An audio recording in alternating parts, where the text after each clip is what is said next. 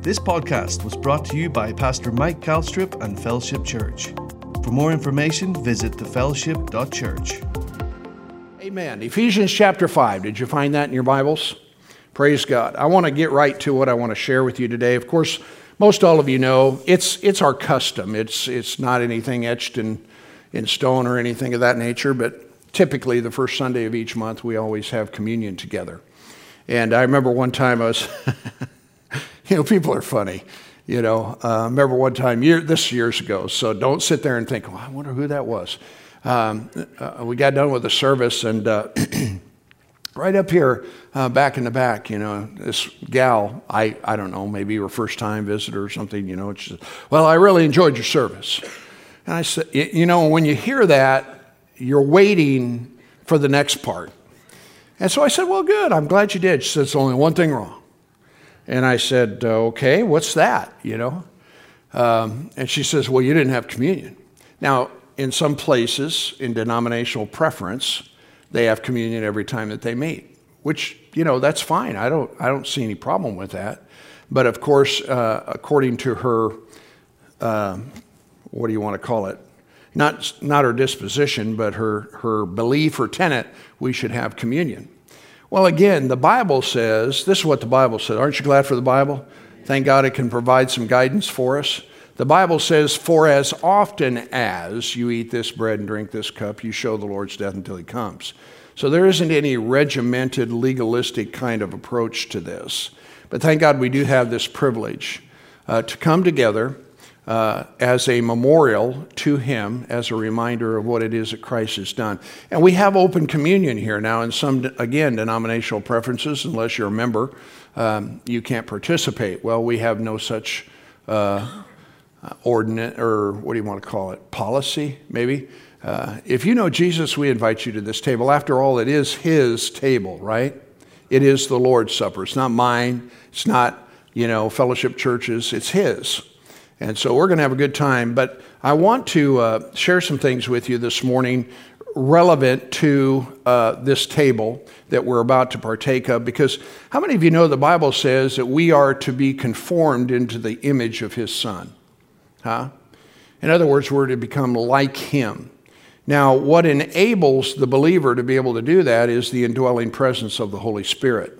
Now, you and I, as believers, then have the responsibility to, you know, basically not allow our flesh or whatever else to dominate us, but rather to allow the Holy Spirit that is within us to be our guide. And so that he can, we can work out our own salvation with fear and trembling. I don't know about you, but when I get to heaven, I want to be able to hear the words, Well done, thou good and faithful servant. Amen. So I've got this small window of, you know, in my case, you know, 50 to 70 years or whatever the case might be, uh, to do everything that I can to uh, be able to hear that. And I want to do it throughout the rest of my life, don't you? Amen. I don't want to, you know, well, I'll wait till the end, then I'll try to get straightened up. That's dumb. You know, why don't we just do it now? Because there's great blessing in following Him. Amen. When you become a disciple or a follower of Christ, it's a, it's the smartest thing you ever done in your life. And so as you go down the road of life, you want to make sure that you're doing the same um, uh, till the end of your days. Glory to God. How many of you know the Bible says that it's with long life that He will satisfy us and show us His salvation? That's Psalm 91, verse 16. So you ought to believe God for long life. Yeah, take Johnny Nyla here. Johnny, how old are you now? 90? Uh, 93 and a half. 93 and a half. You know, when you get there, you start, you know, measuring a little bit differently. But uh, I'd say that's long life. Glory to God. Amen. And uh, so you ought to believe for that. You know, uh, the Bible promises three score and ten, and, with, and, and, and if by reason of strength, more. So you ought to believe God for that. Amen. And um, so, anyway, that's not really my subject. But um, really, uh, my sharing these things with you is uh, to prepare your heart to hear from heaven. It's not important what I have to say to you. It's what, what's important is what He says to you through what I say. And He'll speak to your heart today, He'll talk to you. And some of the things that I share today will have no application necessarily to your life in, the, in, in your current circumstance. Uh, and for some of you, it will. But I want you to know right off the bat that, you know, my intent when I stand in this pulpit is not just to, you know, come up with something. My intent is to hear from heaven and, and be the messenger, uh, as it were, uh, to all of you. Because God loves you. That's why He put pastors in the church. That's why Jesus gave birth to the church. He said, Upon this rock I'm going to build my church, and the gates of hell will not prevail against it. So every believer needs the church in their lives. And I'm not talking about, you know, uh, uh, 40 miles away. I'm talking about engagement. I'm talking about involvement. I'm talking about service. You know, we need to serve in the kingdom of heaven. Are you listening to me? You say, well, I'm too old for that. Well, who told you that? Thanks for your enthusiasm. Amen. Well, you know, I've already done that. I don't need to do that. Well, oh, I tell you, we're just going to have to work with you a little bit. There's always things that we can be engaged and be a part of to make a contribution, okay, in whatever way that that, uh, what, whatever that might look like. But so I hope that uh, uh, you'll do that because, again, praise God, uh, when He comes, we want to be involved, don't we? Y'all want to be involved? Okay? And so it's important that we do that. All right, let's pray together, and then I'm going to uh, I'm going to unpack this for you and uh, see where we end up. Father, we so thank you today for this privilege we have to gather in the name of Jesus. You said in your word that when we do so, Father, you're in our midst. So we thank you for having graced us here today. And Father, I ask you to speak to each and every one of us. May there be no exemptions. May there be no, uh, that doesn't uh, count to me. But Father, may we all stand in this place before you today to hear from you about our lives and how it is that you would have us to live. And God, I just want to thank you for everything you've done in our lives and to this present hour, the grace that you have given to us, and that which you've shown us, that which you have so benevolently and graciously provided for us. God, there's time would escape us to try to exhaust everything it is that you've done for us. But Father, we stand before you today thankful. And Father, as we look to the Word of God, I again I thank you for the Holy Spirit and His ability, Father God, to teach us today. In Jesus' name, amen. Hallelujah. Look with me here in Ephesians chapter 5, verses 1 and 2. Ephesians, the fifth chapter, verses 1 and 2. Be ye therefore followers or imitators of God as dear children, and walk in love as Christ also has loved us and given himself for us as an offering and a sacrifice to God for a sweet smelling savor. Let's read it one more time together. Notice with me again, it says that you and I are to be followers or imitators of God as his children and walk in love.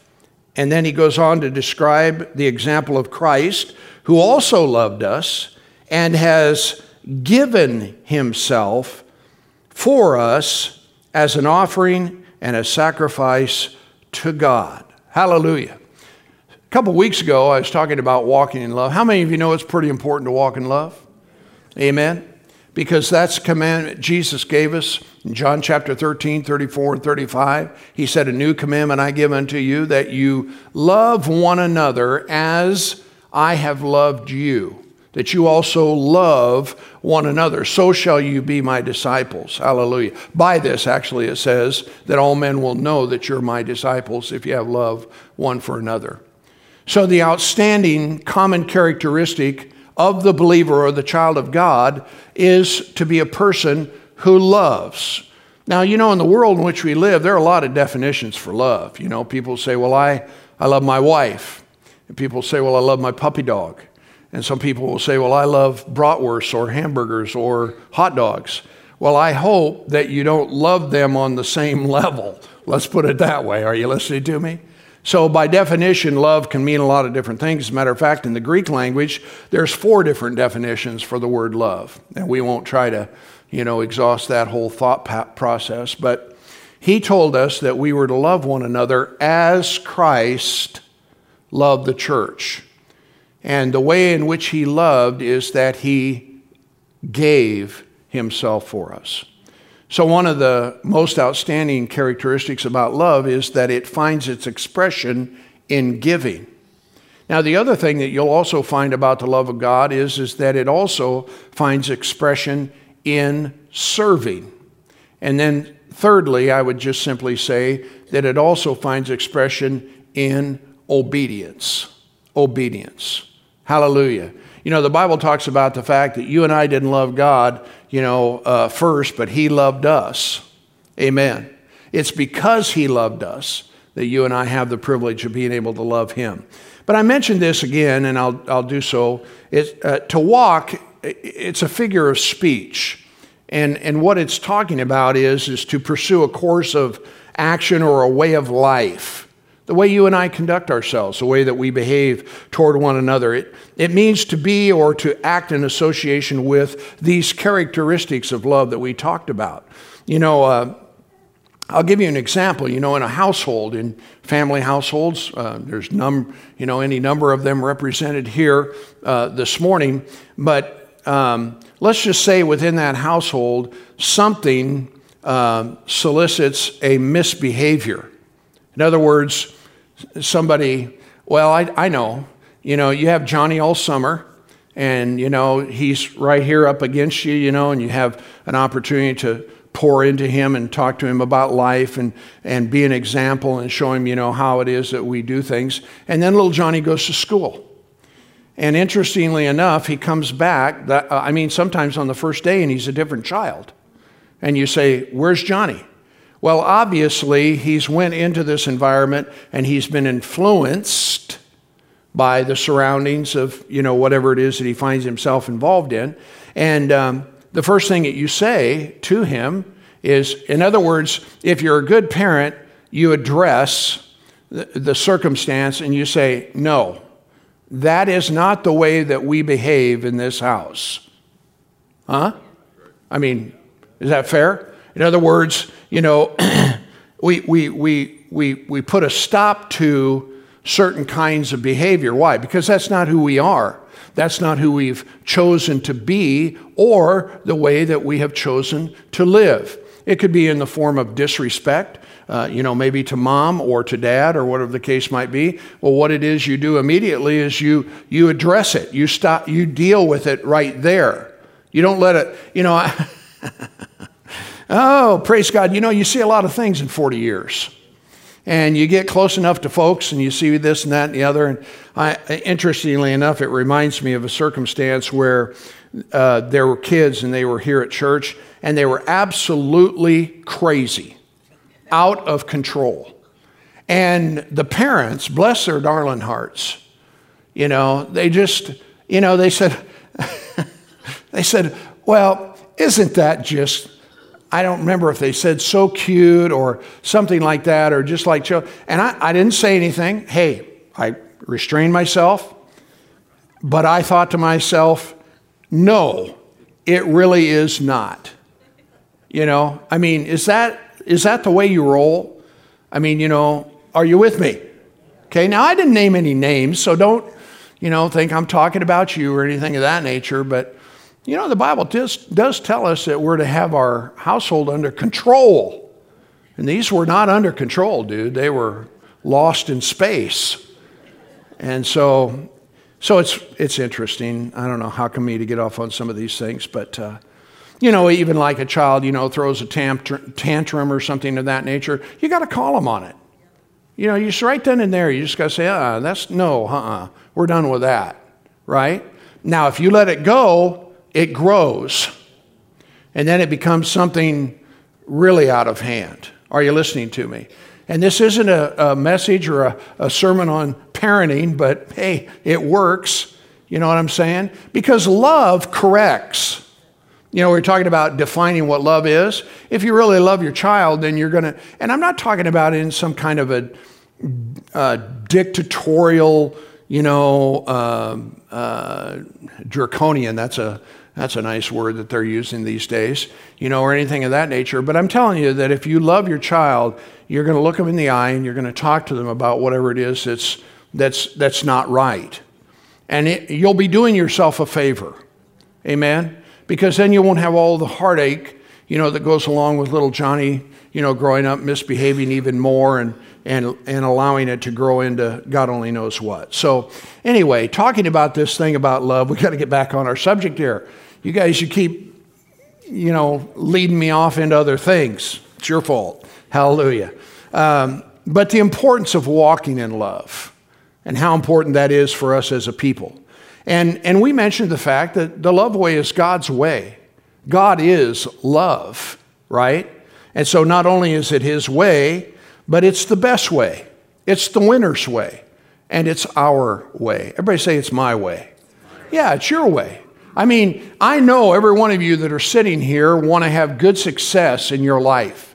I know that you want to have a favorable outcome and a, a life of peace and contentment and all of the other things that we might describe. Well, it comes as a result of us obeying Him and doing what it is that He said. That's how we experience that. But, you know, if you step back, I mentioned this before, but if you step back in the beginning of your life, you know, how many of you ever thought, boy, if I could just do it all over again?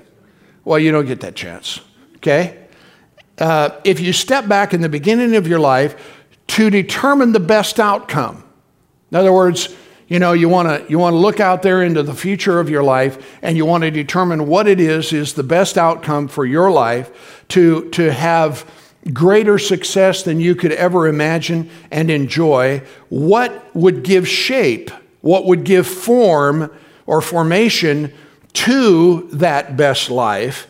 And I would just have to say to you that it would be that you have to decide or you have to choose that no matter what, everybody say no matter what, no matter what, you're going to choose to walk in love.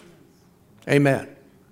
And that's true of all of our lives. You know, I mean, there's things that, that come up within our lives that some kind, sometimes can really uh, uh, blindside us. But thank God we can recover. Can you say amen? And we can do the right thing uh, when it comes to uh, God's plan for our life. So, as being a member within the family of God, God has a, a very different way for us to live apart from the world. You know, He's called us out of darkness. We sang about it this morning. In other words, our old life and the life that we once lived is no longer ours. Our identity and our citizenship and everything no longer belongs in the world or being a part of the world. And the truth of the matter is, I've said it so many times, you know, I'm about wore out, but I'm telling you, man, you can't have one foot in the world and one foot in the church and expect, you know, that you're going to have a favorable outcome. You might get your britches ripped out, but, but you're not going to have a favorable outcome. You know, put off the old and put on the new. He's called us out of darkness into his marvelous light. Hallelujah. I remember when Joan and I, uh, she was just 18, I was 19 when we got saved, and uh, I wish so deeply that I would have known him as a young boy, that I wouldn't even have had to go through my adolescent life without him. But you know, you just you, you do what you do, and you know what you know, and and that's all there is. But when we came to know him, and I don't know, you know, I mean, we weren't married at the time, of course. Uh, we were dating and things like that. But of our own volition and of our own personal will, we made a decision that we were going to follow him. Now, I've said this many times, say it again. If you'd have told me at that po- moment in my life, even after I got saved, I mean, for a number of years, if you said, well, you're going to be a preacher, I would have said, dude, you are out of your stinking mind because it was not on my radar, okay? Until June 11th in a little Pentecostal church in Woodbine, Iowa, everything got changed. But irrespective of that, she and I made a decision that we were going to find what the Bible had to say about the way we were to live, and we were going to do it. Now, I, I wouldn't say at all that we were ever perfect. None of us are. But I, it ought to be our pursuit. Are you listening to me? No matter how old we are, no matter how long we've known Him, It ought to be our pursuit, praise God, to continue to be followers of Him and do that that is pleasing within His, his sight. Amen? And I tell you what, for a church like ours, that's exactly what we're going to do. I said, that's what we're going to do. We're going to follow Him. You know, the Bible says to love not the world, neither the things that are in the world. If anyone loves the world, the love of the Father is not in him. For all that is in the world, the lust of the flesh, the lust of the eyes, and the pride of life, is not of the Father, but it's of the world. And the world is passing away, and the lust of it. But he who does the will of God will abide forever. So again, you know, it's the new birth, being born again, that enables every Christian to be able to walk in love. A lot of times people, you know, they they, they, they beg off on this saying, well, you know, I just can't do that. No, you can, you just don't want to. Okay? It's a flesh thing. You know, you'd rather, you know, keep being angry or, you know, be critical or cynical or whatever. But the reality is, is that if you want to, uh, by the power of God, you can, you can do all the things that are required of you as a child of God. How many of you believe that? So we can't make excuse and excuse ourselves and our behavior because we think we can't. We have, to, we have to come up to the reality of realizing the real fact of the matter is, I don't want to. I like this because this serves me. Well, like I said, you know, part of the whole deal about love is, is that it doesn't serve you, it serves others. Are you with me? And at the end of the day, the real thing about it is, is that if I really want to please him, and I do, and I know you do, then we're going to do this. I said, We're going to do this. How many are still glad you came today? How many aren't sure? How many are still trying to decide? Well, anyway, so it's, it's something that every Christian, every child of God, the person who's born again, can do. The Bible says the love of God has been shed abroad in our heart by the Holy Ghost. So it isn't a matter of not being able to do it. Thank God we can. And the reason is is because he's in us. But the reason that many Christians fall into their, or fall, or fail, I should say, in their love walk is because they allow their flesh to dominate them. Oh, this is difficult to take. And they fail to renew their minds. You got to change the way that you think. Amen? You got to learn what the Word of God has to say and fall in line with that. So we have to renew our mind to the Word of God. In other words, you know, when people don't, when they, Really, it's a choice. But when they fail to do it, they just they remain uh, uh, babies, spiritually speaking, and they don't grow up.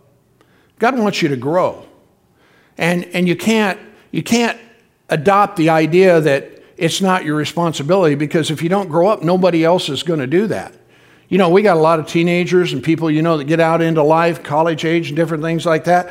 And, you know, uh, there's, there's a rude awakening that, that, that comes to all of them because they think, you know, it's a free ride. Well, it's not a free ride. You're going to have to figure it out and you're going to have to do some growing. When I got saved, um, well, it was about two years down the road that uh, he called us into the ministry, and Joan and I, we, we married and then we went to school. And I got to tell you, in that first year, dude, I did more growing than any guy on the planet because of a lot of different things in terms of whether I was going to be a follower of him. Because a lot of times you got stuff in your life that's got to get burned out. And one of those things is taking responsibility. You know, I was not a responsible person before I was saved. I just, you know, passed it off to everybody else. Well, when I got saved, and then, uh, you know, uh, we, uh, we found ourselves, you know, we were pregnant. And then uh, nine months later, you know, after nine months, something drops on the ground. And uh, i I got a son. Well, it didn't drop on the ground. It's a bad analogy, okay. But you know, when you, when, uh, let's put it this way when your wife gives birth to a child, a lot of things change. And there's responsibility there that you can't abdicate. Now, some fathers will, and that's one of the reasons why we have so many social problems within the world in which we, we live, but that's, that's, not, that's not the subject. But I did a lot of growing up, and um, I thank God for it. Amen? Because if I was going to have his life, I was going to have to do some changing. And that is true of all of us. Okay? It isn't that you can't, but the reality is, is that, and, and I think really, you know, it, it finds its kind of its seat, you know, in this issue of uh, uh, responsibility. Because, listen, child of God, you guys, you know, when you're born of the Spirit of God, you're bigger on the inside. You're bigger than not taking responsibility. Are you listening to me? You're bigger than that. God has made you capable and He has empowered you to start doing the right kinds of things again instead of making excuses, begging off, and not stepping up. Are you with me? So, so when, you, when you're not being responsible uh, about things, um, you got to own it. Does that make sense to you? You know? And, and a lot of folk, especially today, they don't want to own anything. Not my fault.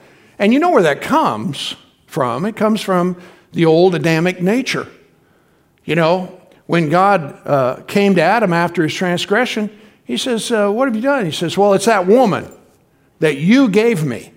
It's not my fault. Yours and hers, but not mine. And today, that, that spirit, that nature is so prevalent within people because they don't want to accept responsibility and things of that nature within their lives. But, you know, I tell you, uh, if you'll learn to do it, it'll bless you immeasurably. Can you say amen? So I have a subtitle to my message today.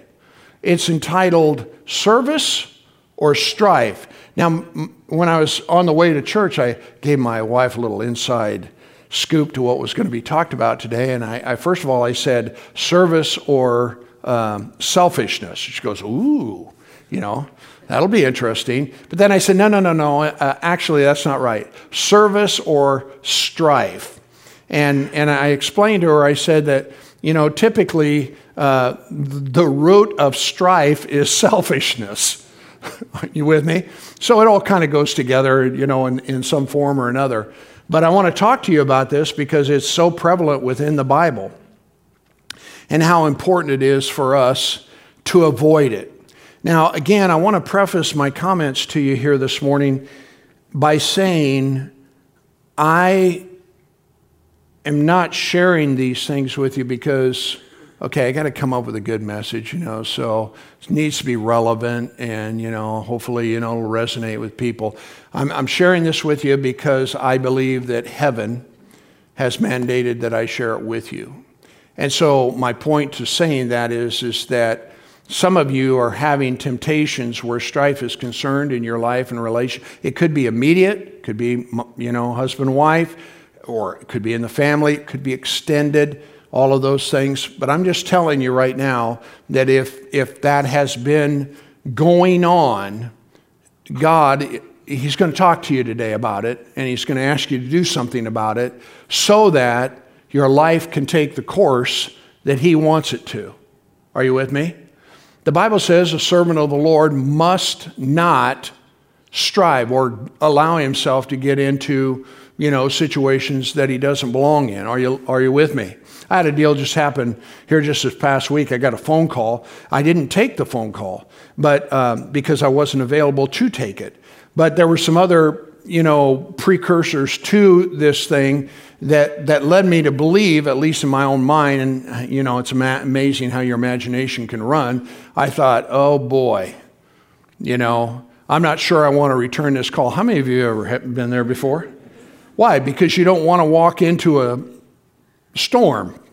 Are you with me?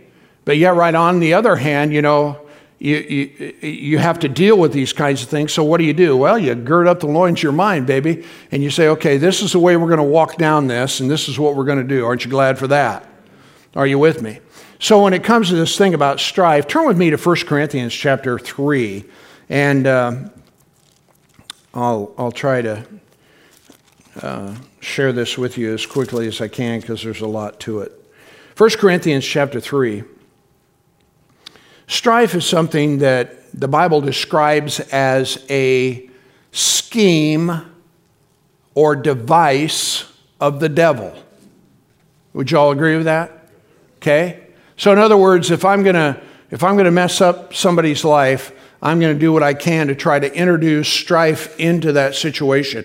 And once it takes hold, I don't really have to do anything after that because they'll go ahead and just self destruct. But the Bible says that we're not ignorant of his devices, or at least we shouldn't be. So, so what we do is, is we make again this determination because it really is outside the realm and, and, and, and the walk of love. We make a choice and a decision that there will be no strife in my life. Can you do that? Absolutely.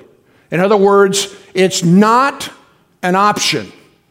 Now, others may want to get into strife or whatever the case might be, but you can just say, Not me.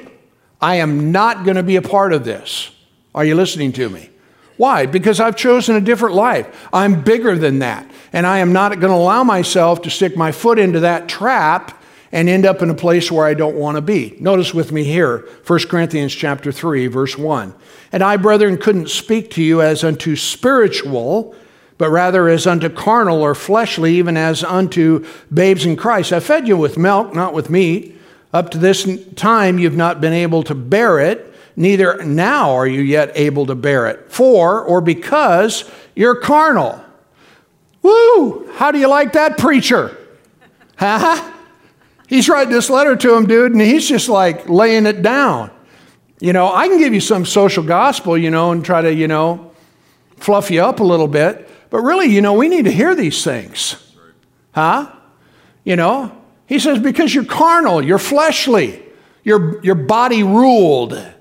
You know? And then he goes on in this third verse, he says, For whereas there is among you envying and strife and divisions, aren't, aren't you just carnal and walk like ordinary mere men?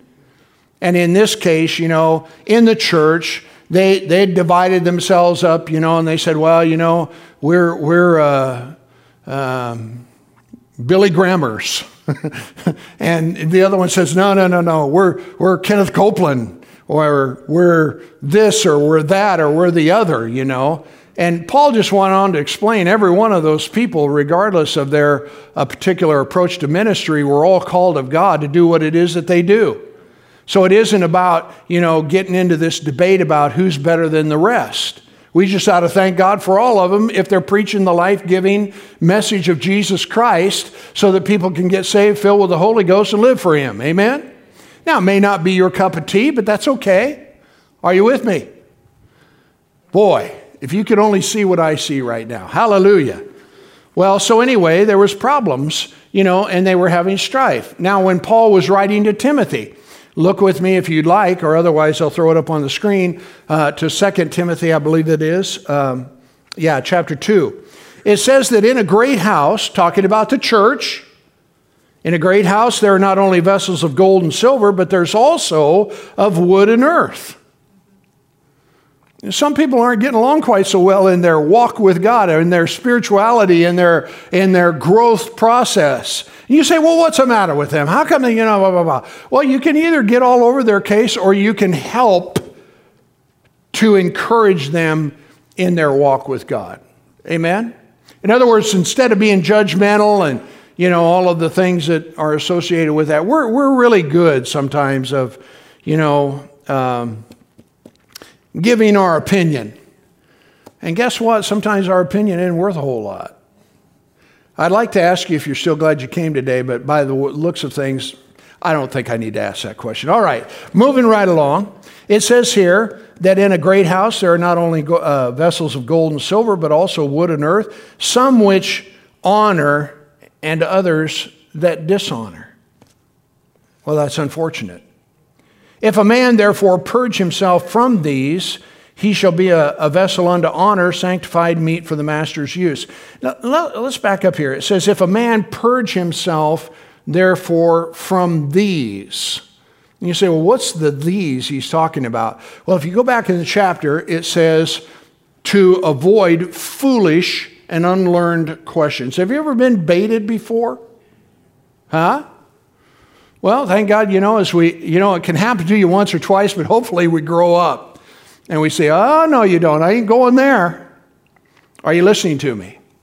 I'll give you a great example. I, two, uh, two weeks ago, I was sharing this, and Joan and I talked a little bit more. Remember when I, uh, I did the funeral for one extended family member in our church? And not in our church, an extended family member in my family. They didn't have a pastor. And so I said, sure, you know. And so we were doing this, this funeral. No, what was it, a wedding? Was it a wedding? Huh? It was a wedding. It was a wedding. You know, those two things are, well, they're not really similar, but anyway, it was a wedding. And so after this wedding, as a family, a big family deal, we were going to go, uh, actually, it was up here in Oakland. We were going to go have a bite to eat together because we hadn't seen one another for a long time. So, sure enough, uh, we, we went into the restaurant, you know, and, uh, and we're taking our seats and things of that nature and whatnot. And this, she would be a, I guess she'd be a cousin of mine. She made sure that she made her way and she was going to sit right across the table from me. Okay? I'm kind of naive. I'm not thinking really, you know, I'm just glad to have the wedding over with. We're going to, you know, take a lunch, a meal together, and we're just going to, you know, sing kumbaya. Oh, no. Uh uh-uh. uh No. No, no, no, no, no. And so all of a sudden, she starts in. And what it was all about, Joan helped me to remember it, it was over uh, the matters of submission. You know, that a, that a wife is to submit to her husband, the husband's to love her uh, wife. And I mean, she was an angry person. And she wanted to fight. She wanted to have, she was, she, you know, you talk about wanting to get in strife, yikes. And so I just refused. And that always makes people madder. Because, you know, when they want to when they want to argue and you won't, oh boy, that's a deal. And finally, you know, she just kind of kept harping. And finally, I just said, look, I'm not going to sit here and argue with you about this. If you want to take it up, take it up with Jesus. It's in the Word of God. And, you know, we use the word submission, and so many things have been so distorted and, and misplaced, you know, within culture and society about these matters. But the Bible does say that we're, I mean, if you want to say it in, a, in its simplest terms, we're, we're, to, we're to respect everyone. We're, we're to respect one another. Are you with me? And so that's really, you know, the context that the writers in the, in the Bible are talking about. But boy, she was, uh, she was, she was just one of them. So guess what? We didn't get too far. And, you know, obviously at that point in my life, obviously I wasn't going to be able to help her. Why? Because she didn't want to, she didn't want to be helped. And the same thing's true with all of you, you guys. You're to, you're to run into situations where, you know, somebody's got an axe to grind and, and you're not going to be able to fix it. Everybody say, that's okay. It's okay. You know, what you want to do is you want, you know, as much as lies within you, live peaceably with all men. But it, you know, if, if that's the, as far as it can go, then walk away. That's what we did. She didn't ruin the meal, but she sure didn't help it. Because everybody else is sitting around awkwardly listening to this rant, you know?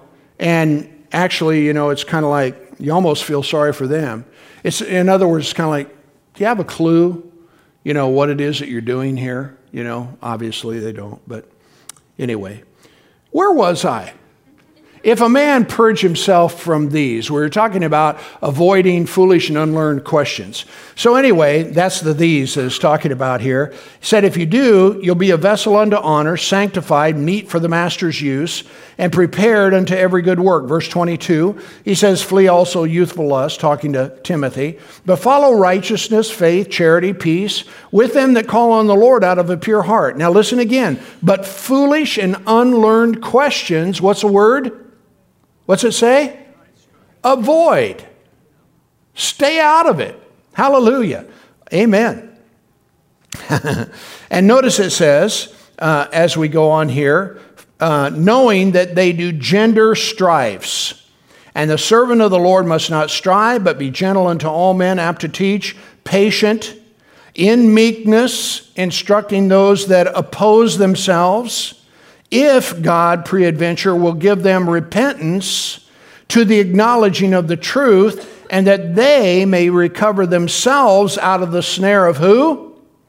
The devil, who are taken captive by him at his will. Now, I don't know about you, my friend, but that's scary. I don't want the devil having anything to do in my life. Amen? So we have to be careful about that. So you have to purpose and resolve that you're going to live by a different standard. Everybody say, that's what I'm going to do. Huh? You're going to live by a different standard and you're not going to get sucked into the traps of the enemy. Now, how are we doing for time here? Okay. Turn with me to John's Gospel, chapter 13, if you got a Bible or you're using a device. John chapter 13. You're familiar with this story. I'm going to read through it. It's, it's somewhat lengthy, but it is in the context. We're talking about having communion here in just a moment. This was in that environment when Jesus had gathered with his disciples, and it was in that moment that they were going to have communion together. And it begins here in verse uh, 1 of chapter 13. Now, before the feast of the Passover, when Jesus knew that his hour was come and that he should depart out of this world unto the Father, having loved his own which were in the world, he loved them unto the end. Supper being ended, the devil now having put into the heart of Judas Iscariot, Simon's son, to betray him, Jesus, knowing that the Father had given all things into his hand and that he was come from God and he went to God, he rose from supper, laid aside his garments, took a towel, and girded himself. And after he poured water into a basin, he began to wash the disciples' feet and to wipe them with the towel wherewith he was girded. And then he came to Simon Peter, and Peter said to him, Lord, you, are you going to wash my feet? And he said, um, What I do, you know not now, you don't understand, but you will know hereafter. And Peter said, Well, you're never going to wash my feet. And Jesus said, If I wash thee not, you have no part with me. And Peter said to him, Well, then wash not only my feet, but also my hands and head.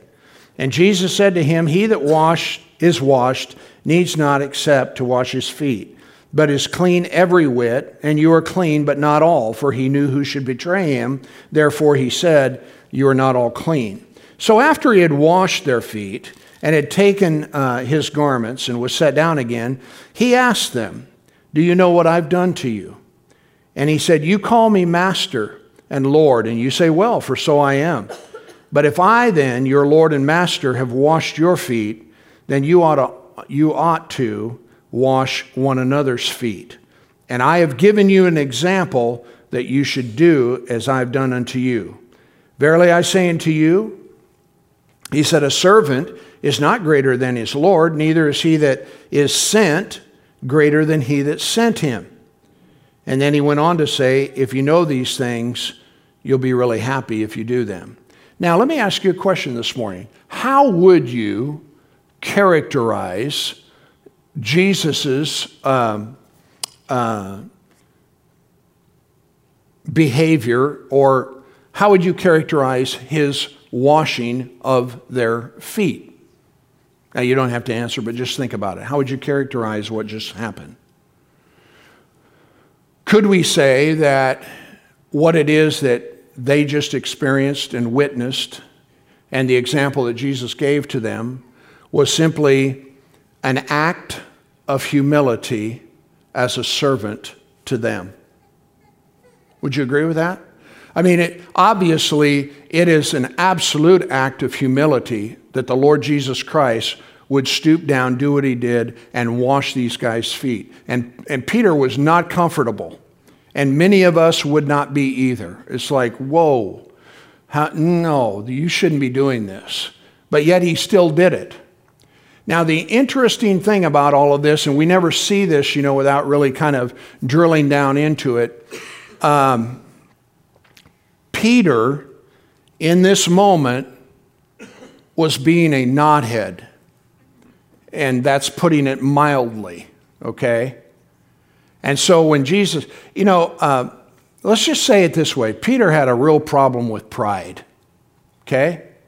And, um, and it was being demonstrated. He was being very loveless in this situation. Now, I don't know if this happened ahead of time or if it happened, uh, I mean, if Jesus washed their feet afterwards or, or before, but just hold all that in your mind a little bit and back up with me and look at Luke chapter 22. Okay? Look at Luke chapter 22 because Luke tells us a little bit different. Well, he comes at it from a little bit different angle, let's put it that way.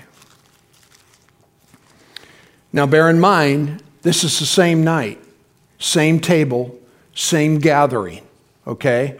Notice what it says in chapter 22, verse 15 With desire I have desired to have or eat this Passover with you before I suffer.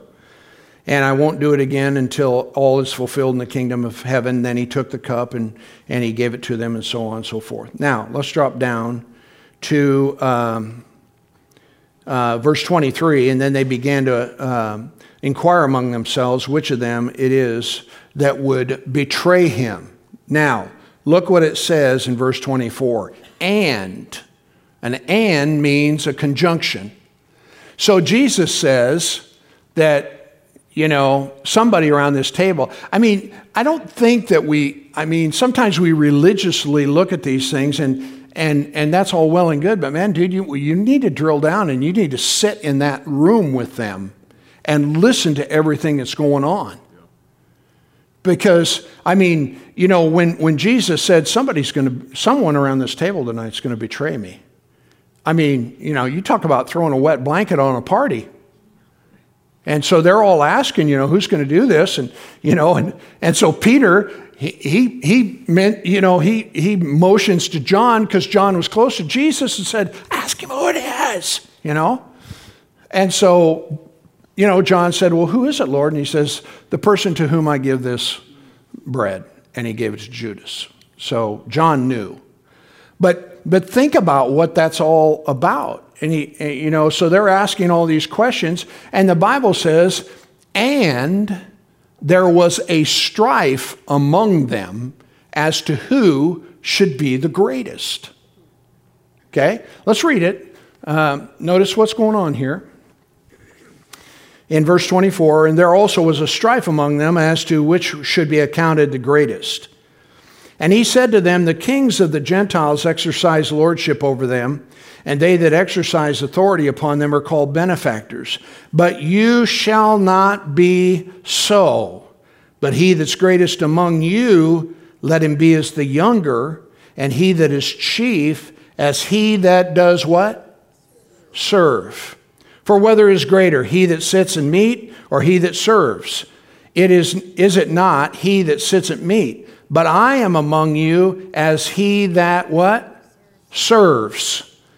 And then uh, you are they that have continued with me in my temptations, and I've appointed unto you a kingdom as my Father has appointed unto me. And uh, that you may eat and drink at my table in my kingdom and sit on the thrones judging the 12 tribes of Israel. And, and then he turns. I don't think this is by coincidence. He turns and he's, and the Lord said to Simon, Simon, behold, Satan has desired to sift you like wheat.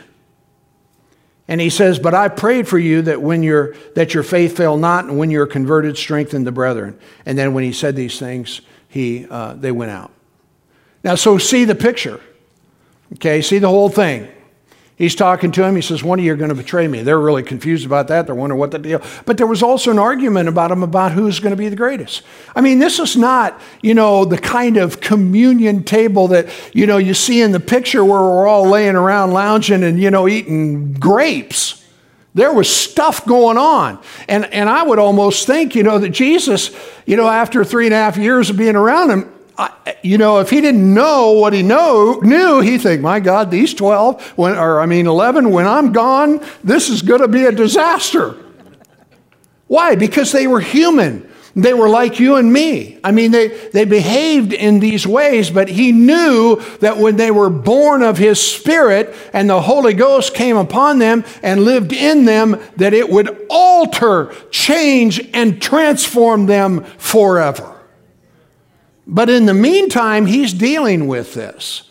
So I, I have the question you know, when all of this was done, there was a strife about who should be the greatest, and he talked to them about serving, and then he turned right to Peter. And I got to believe that cat was the instigator. And he said, Peter, the devil has desired, uh, it, it says to sift you as wheat. We could say it this way the devil wants to run you through a grinder. But I prayed for you that your faith won't fail, so that when you're converted, and you know what happened. He denied Jesus and became super disillusioned about everything. I mean, yeah, he went through some stuff. But thank God he came back. I said, thank God he came back. I said, thank God he came back, that he didn't allow the condemnation that was probably so heavy upon him that it's unimaginable for us. But thank God he came back. When Jesus was resurrected, he told Mary, he says, You tell the disciples and Peter that I will see them in Galilee. Because I'm telling you what, dude, that trashed him. You know? Because he's saying, well, you can't wash my feet. If you're going to wash my feet, do the whole thing. You know, he says, that, that's not what this is about. You know, in other words, he was saying, man, I'm all in. Well, he wasn't. You know, and his true colors came out. But thank God for the Holy Ghost. Thank God for the new birth. Because praise God, that can change a man or woman and make us everything that God wants us to be. Can you say amen? But I want you to see the context of this. So my question is, and I don't know. You know, after all this happened, you know, and he said, Peter, the devil's like, he wants to sift you or run you through a grinder. I wonder if in that moment, Jesus decided to go over and take his outer garments off, gird himself with a thing, and go through that whole process of washing their feet. What sayest thou? What do you think? Selah. I don't know. Maybe it was before that, but all I know is it all happened that night when they were together. And so, repeatedly, in the context of all of this, my point as we try to bring this to a close is, is that these were imperfect men. But God was going to do something through the resurrection to make them new creations in Christ, just like He has for you and me. And it changed them and it empowered them, it enabled them. What does that mean? That means, praise God, you can do all things through Christ who strengthens you. And I'm talking about it in the context of living a life of love. And, and I'll, I'll say this to you you know, in the world in which we're living, Paul talked about, you know, in the last days, perilous times shall come. We're in them. And so you really have to be very careful about how you live. Are you with me? Because, um, you know, it's funny because the world, hell, the Antichrist, tries to distort and twist the truth in any way that it can. I used this example or illustration Wednesday, but I'll, I'll do it again. I'll, you'll hear this phraseology being used today in culture, and they'll say that we're supposed to be loving and accepting. Now, doesn't that sound good? Huh? To be loving and to be accepting. But you know, the Bible doesn't teach that. The Bible doesn't talk about accepting sin. Are you with me? The Bible teaches love and repentance.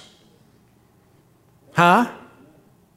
But that little subtle twist causes so many people to be confused about, well, you know, now, uh, you know, I mean, you know, um, you know, the Bible says we're supposed to love everybody. Yes, that's true.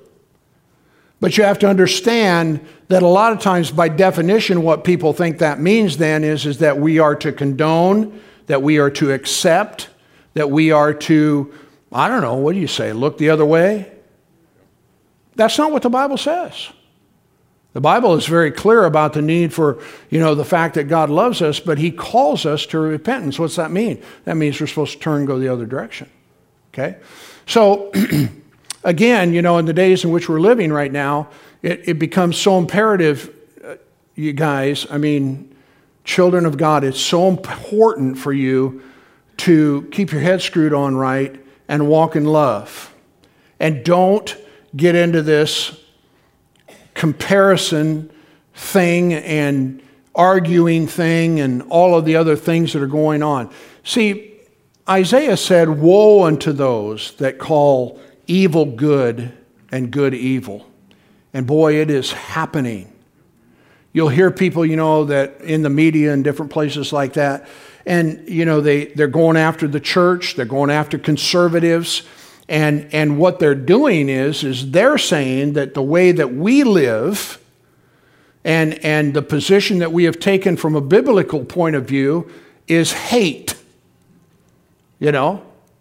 And so what they're trying to do is they're trying to tag righteousness and, and, and right living, justice, equity, all of these different kinds of things in, in, in our world as hate.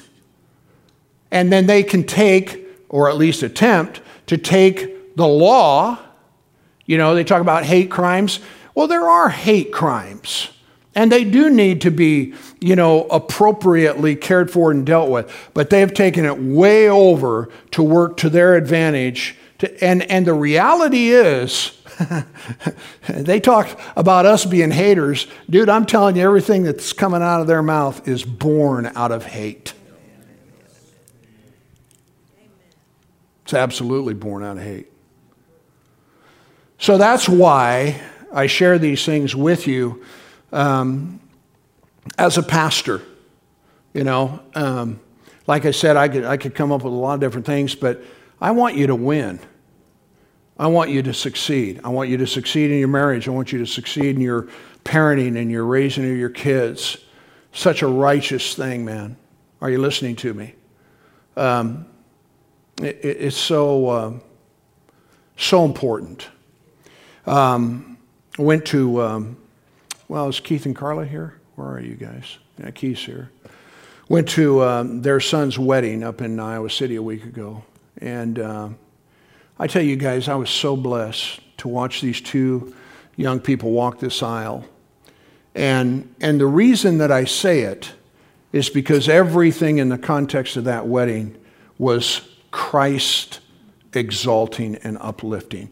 I went to um, Greg and Pam's daughter's wedding.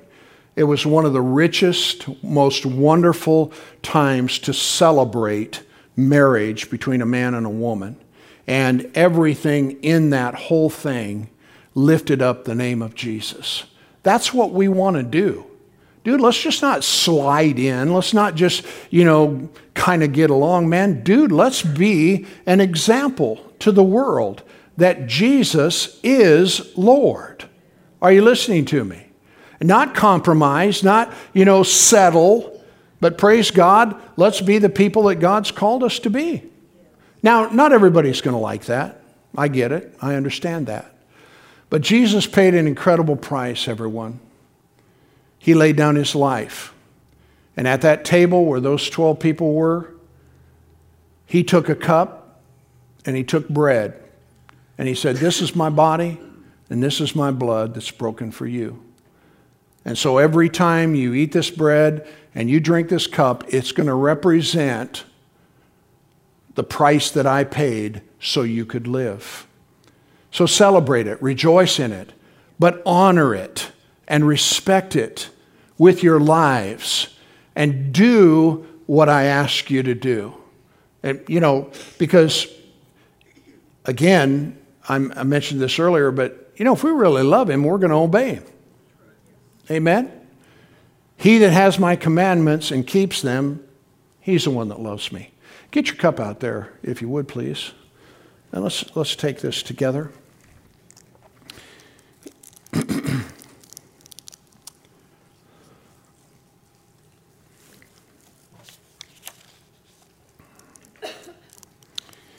Jesus made this statement in um, John chapter 14.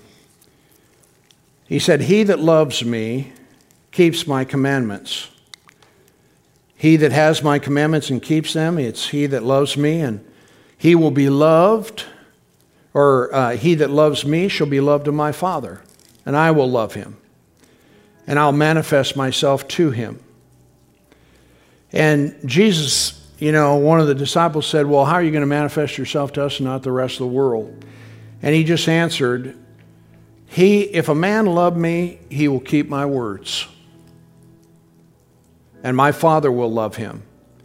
And we will come to them and we'll make our abode with them. There isn't anything, you guys, more precious than the fact that he lives in you and that he's with you. And he goes on then to say in these verses, um, He that loves me not keeps not my sayings. And the word that you hear from me is not really mine, but the Father that sent me. But that the world may know that I love the Father, and as the Father has given me commandment, even so I do. So let's go. Would you bow your heads with me? Father, we thank you.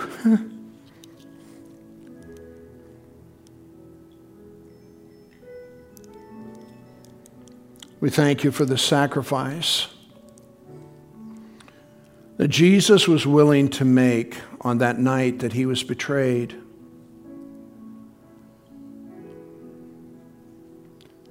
God, we have no way of knowing the scope of what it is he accomplished when he went to that cross and died for us. We have just but an inkling of understanding and insight into it. But Father, we are so thankful as a congregation of people as we sit here before you today. And God, we honor you with our lives. And we ask you to help us to be people, Father, that love as you loved. And Father God, we thank you for this bread that we hold in our hand that represents his body, broken for us so that we may be healed, so that we may be healthy, so that we may be whole. And God, it is with faith that we partake of this element today, and we thank you for what it represents in Jesus' name. You may partake of the bread.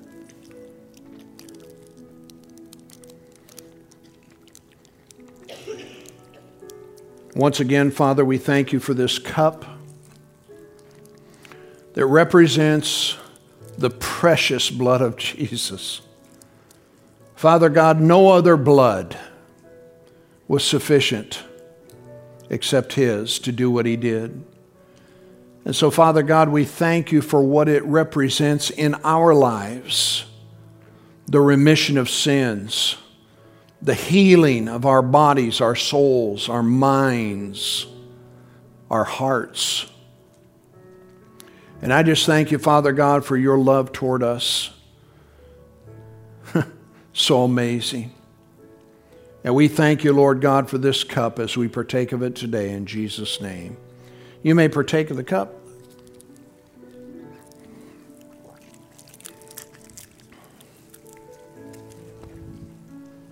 Thank you, Jesus.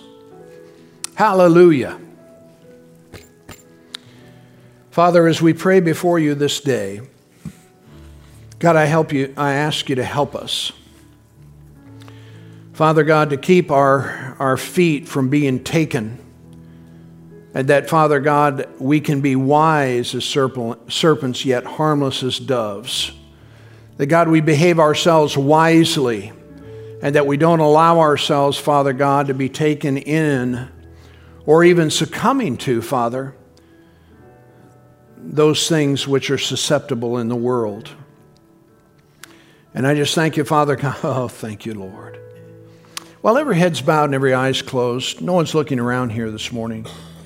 I want you to just take a moment, if you would please, just to examine your thought life for just a moment and ask yourself the question you know, have you been have you, has the, the thought patterns that you've had, have they been critical? Have they been judgmental? Have they been um, cynical? Have they been um, just unhealthy um, in, in whatever ways or towards um, certain things or people for that matter? Just take a moment and think about that with me for just a moment. Thank you, Lord. Praise God. Thank you, Father. So now, if you've identified something of that nature and you're, you're wanting to say, you know what, Lord, this is, uh, I know this is displeasing to you and I want to make a correction in that. I want you just to, I'm going to lead you in a prayer. And you just let your heart agree with the prayer. Just say it loud enough for you to be able to hear yourself say it, but let your heart agree with it. And that way we can move forward as He would have us to. Say this with me, dear. Dear Heavenly Father, I come to you today and I ask you to help me to sanctify my thought life and my heart. Forgive me, Lord, for my judgmental or critical way. I ask you, Lord, to help me to renew my mind to think the way you think. And I just thank you, Lord, for your incredible grace upon my life and in my life. In Jesus' name. And everybody said, Amen. I want to take it another step further. Um, um, you know, you've heard the saying, there's an elephant in the room. You know what that means, don't you? Something's going on, but we're not talking about it. So, you know, the circumstances, you know, bear this, this act or action, and, and it wouldn't apply to everyone. But, you know, if you've had something going on with someone, maybe it's time to clear the air. And so, eh, if you dealt with your own heart here today, about the things, then maybe now it's time to take the next step. You say, Man, I don't know how to do that. I just don't feel comfortable about that at all. You know, sometimes it may not be the most comfortable thing that you've ever done in your life, but sometimes you just got to step into it and say, God, help me, and do it. And apologize or ask to be forgiven or, you know, whatever, whatever it represents. But the only reason that I say it is you don't have to.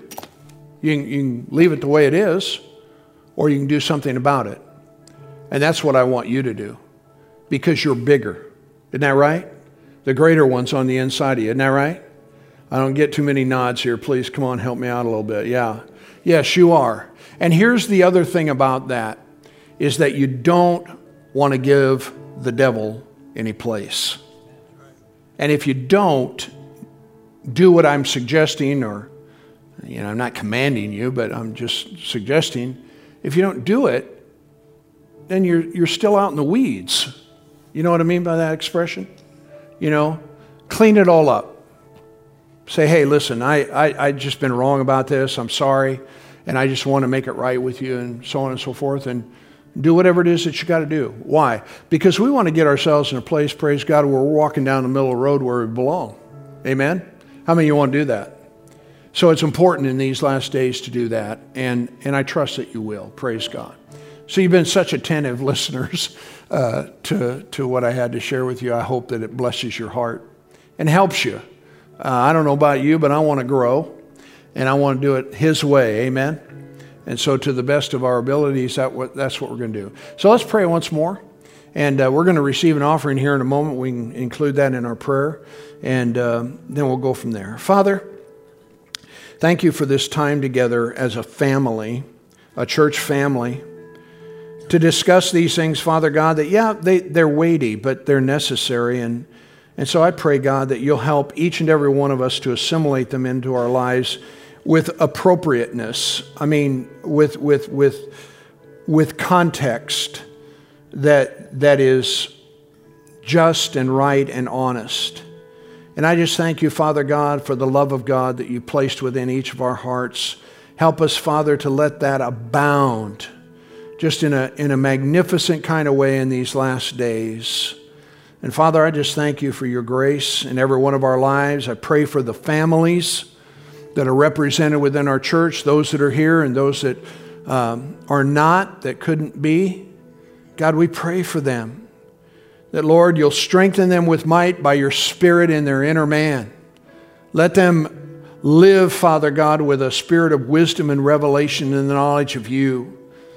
Help them to be strong, Father, stalwart, We pray for our children. Lord, help them to understand how important mom and dad is to them in their life. Help them, Father God, to understand that in their submission to their parents, that there is with it a promise that it might be well with them so that they can live long on the earth. And God, we thank you for all of our church workers who gave of themselves so uh, selflessly in these past weeks, who went and poured their life into kids so that they could know the truth and the truth make them free. God, we pray your blessing upon them because of such a righteous thing that they've done. And God, we're grateful for each and every one of them. And we thank you, Father God, that you brought them into our lives um, to serve us in the way that they have. And so, God, we just thank you for our church. Thank you for these days ahead. That, Father, there is great hope in you. And God, there is so much more that you're going to do through this local church and others like it in these days and these weeks, these months ahead. And so, Father God, we glory in you. We thank you for your blessing, Father, in Jesus' name. And everybody said,